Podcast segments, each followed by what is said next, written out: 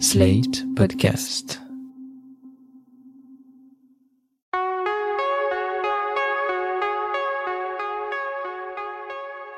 Je m'appelle Thomas Messias, je suis un homme blanc, cisgenre, hétérosexuel, et l'autre jour, ma fille de 6 ans m'a demandé si un homme pouvait porter un bébé.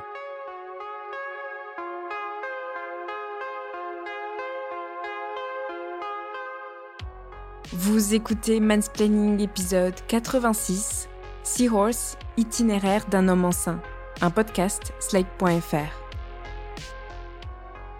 Plus exactement, ces mots ont été les suivants.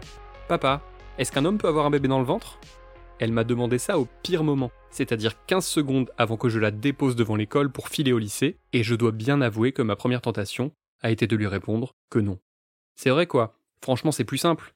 Non ma fille, il n'y a que les femmes qui peuvent avoir des bébés dans le ventre. Bonne journée, travaille bien à l'école, et surtout n'oublie pas ton écharpe à la récréation. Sauf qu'en 2022, offrir une telle réponse tient autant de la paresse que du mensonge, voire de la transphobie, en tout cas lorsqu'on sait pertinemment que oui, il existe une situation dans laquelle un homme peut porter un enfant. J'ai heureusement eu le réflexe de dire à ma fille que le sujet était un peu compliqué vu le temps dont on disposait ce matin-là, et qu'on en reparlerait sans faute le soir même. Je n'avais pas intérêt à oublier. De toute façon, elle a une excellente mémoire, et je savais bien qu'elle ne manquerait pas de me relancer sur le sujet une fois rentrée de l'école. Il m'est arrivé plus d'une fois de parler des personnes trans à mes enfants, en employant des mots aussi simples que possible, histoire de rendre intelligibles des schémas que même un grand nombre d'adultes n'arrivent apparemment pas à comprendre. Alors quand on a reparlé de la grossesse des hommes, j'ai pu réutiliser ce que j'avais déjà expliqué. Et après une discussion de quelques minutes, je me suis dit que j'avais vraiment bien fait de ne pas céder à ma première impulsion, celle consistant à ne pas évoquer ce cas de figure, histoire de me simplifier l'existence. Parce qu'en fait, même s'il est trop tôt pour dire si elle a tout compris et tout retenu, ma fille n'a pas sourcillé. Et c'est un premier pas. Je me suis aussi dit que j'avais encore du travail, parce que le matin même, j'avais failli invisibiliser des personnes faites comme moi de chair et de sang, j'ai nommé les hommes trans. Et puis j'ai aussi pensé qu'il y a encore 5 ou 6 ans, je n'aurais peut-être pas été capable de répondre à ma fille, parce que je pense que je n'étais absolument pas à la page sur ce sujet. Grâce soit rendue au film documentaire Seahorse, disponible à la location sur Vimeo, et qui décrit le parcours d'un homme trans, Freddie McConnell, qui souhaite porter son bébé.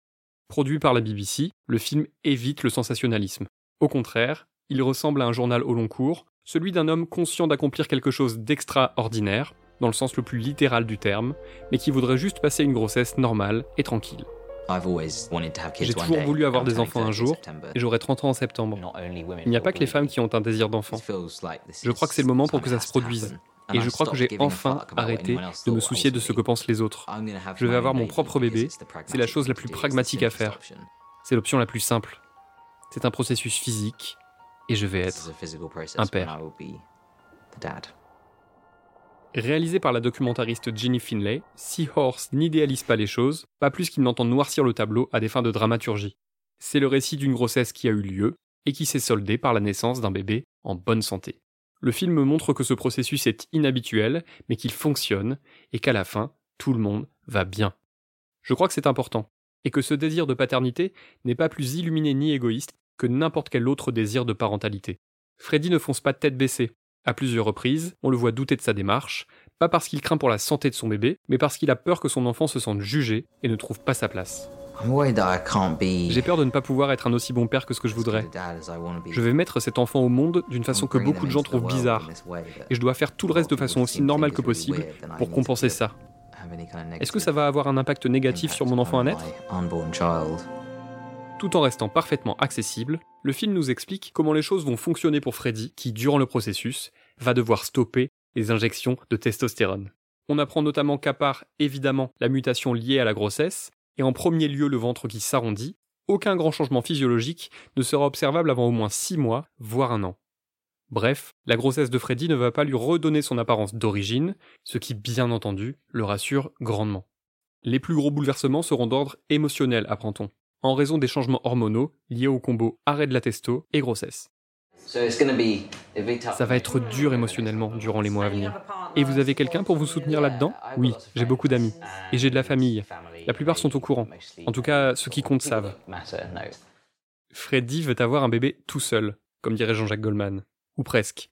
Au début du film, il est accompagné par CJ, une chouette personne rencontrée au cours de sa première soirée passée dans le milieu queer. L'idée est que CJ puisse éventuellement être considéré comme le deuxième parent du bébé sans qu'il y ait la moindre obligation contractuelle. C'est plutôt un engagement moral et affectif.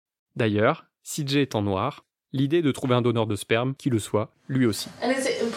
C'est important pour vous d'avoir du sperme noir Oui, totalement. Ce serait cool qu'on puisse se dire que c'est mon enfant. Ah, c'est sûr qu'on est loin du modèle de famille hétéroparentale qui continue à faire office de référence absolue en France et ailleurs. Seahorse s'arrête peu après l'accouchement, mais les propos de Freddy suffisent à nous faire entrevoir d'autres formes de parentalité, celles-ci pouvant être tout à fait viables, à condition que la société daigne en tenir compte, au lieu de les faire passer en permanence pour marginales. Ces derniers temps, Johanna Luisen a œuvré pour cette question en écrivant Si je veux, un superbe livre sur son statut de mère célibataire, paru chez Grasset. On peut aussi citer Aline Maillard, invitée de l'épisode 77 de Mansplaining, qui montre qu'on peut être non-binaire et asexuel, mais devenir néanmoins parent. Il y a une idée très importante dans ce que Johanna et Aline défendent, celle qu'un parent B peut être remplacé avantageusement par un groupe de personnes de confiance, amis et ou membres de la famille, qui vont faire office d'adultes de référence pour l'enfant. Vous connaissez sans doute ce proverbe Il faut tout un village pour élever un enfant. Eh bien, c'est exactement ce que ces deux journalistes ont mis en place dans leur vie personnelle, tout comme Freddie McConnell, qui d'ailleurs a mis au monde son deuxième bébé en 2021. Récemment, une œuvre de fiction s'est également attaquée au sujet de la paternité trans. Il s'agit de A Good Man, qui, contrairement à ce que son titre peut laisser entendre, est un film français.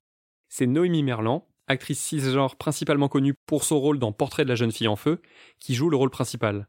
Celui de Benjamin, un homme trans qui décide un jour de porter l'enfant de son couple, les grossesses de sa compagne s'étant toutes soldées par des échecs. On va avoir un enfant. Je, je comprends pas. Aude ne, ne peut pas. Je suis désolée. Maintenant, ça n'a rien à voir avec l'intervention en On veut avoir une famille. Alors c'est moi qui vais porter notre enfant. Il y a mille choses à redire sur le film, notamment sur le fait qu'un personnage d'homme trans soit joué par une femme cis, mais aussi sur le relatif académisme de son traitement. Il n'empêche que A Goodman a le mérite d'exister et de contribuer lui aussi à rendre plus visible un sujet comme celui de la parentalité trans. Et c'est déjà ça.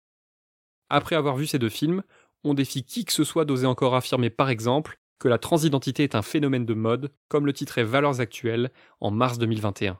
On ne voit pas bien pourquoi des personnes comme Freddie McConnell se compliqueraient la vie à ce point, imposeraient à leurs émotions des loopings dignes des pires montagnes russes, et prendraient le risque d'être moqués, montrés du doigt, stigmatisés par monsieur et madame tout le monde ou par des membres du corps médical. La transphobie est partout, elle fait du mal à de nombreuses personnes, et on en profite pour rappeler aussi qu'elle tue. En 2021, précise Tétu, au moins 375 personnes trans ont été tuées, et ce chiffre est en constante augmentation. Grâce à Seahorse, on comprend que ce qui manque avant tout, c'est du dialogue, de la considération, du partage d'expériences. Dans une société plus inclusive, où les sujets tabous n'en seraient pas, chaque individu pourrait avancer avec plus de clarté sur sa petite route personnelle, y compris si celle-ci semble n'être constituée que de chemins de traverse. Je croyais que je trouverais ça plus naturel parce que c'est mon corps, mais en fait j'ai été réellement surpris parce que j'ai fini par me sentir comme un homme qui fait quelque chose de très bizarre. Je ne m'attendais pas à ce que ce soit si inconfortable. Et je crois que si tous les hommes étaient enceints, la grossesse serait tellement prise plus au sérieux et j'aurais su à quoi m'attendre. Parce qu'on m'aurait parlé de ce truc qui fait tellement souffrir les hommes. Personne ne vous dit que la nausée du matin, ça n'est pas que le matin. Personne ne vous dit qu'il faut manger pour se sentir mieux, mais que ça ne marche pas à chaque fois. Et que vous allez vous retrouver dans un état émotionnel désastreux tout le temps. Putain, c'est vraiment horrible. Si les hommes traversaient ça, on n'arrêterait jamais d'en parler. Freddie McConnell veut à la fois être lui-même et fonder une famille, deux droits auxquels chaque personne habitant cette planète devrait avoir accès sans que cela puisse être discuté. Et s'il a finalement accepté que son histoire soit filmée et médiatisée afin que son expérience puisse servir à d'autres, il n'aspire qu'à une existence paisible, loin des on-dit et des curieux. Um, Les gens à qui je ne l'ai pas dit, est-ce que je devrais leur dire Et comment je devrais leur dire Bla bla bla. Tu devrais le dire aux gens. Ou alors, je ne me répands pas et je diminue le risque d'un effet boule de neige incontrôlable, que tout le monde soit au courant, parce que je ne veux pas que ça devienne un sujet. Il suffit d'une personne qui parle dans un pub pour que tout le monde l'écoute, parce qu'il n'y a pas franchement beaucoup de mecs trans dans le coin.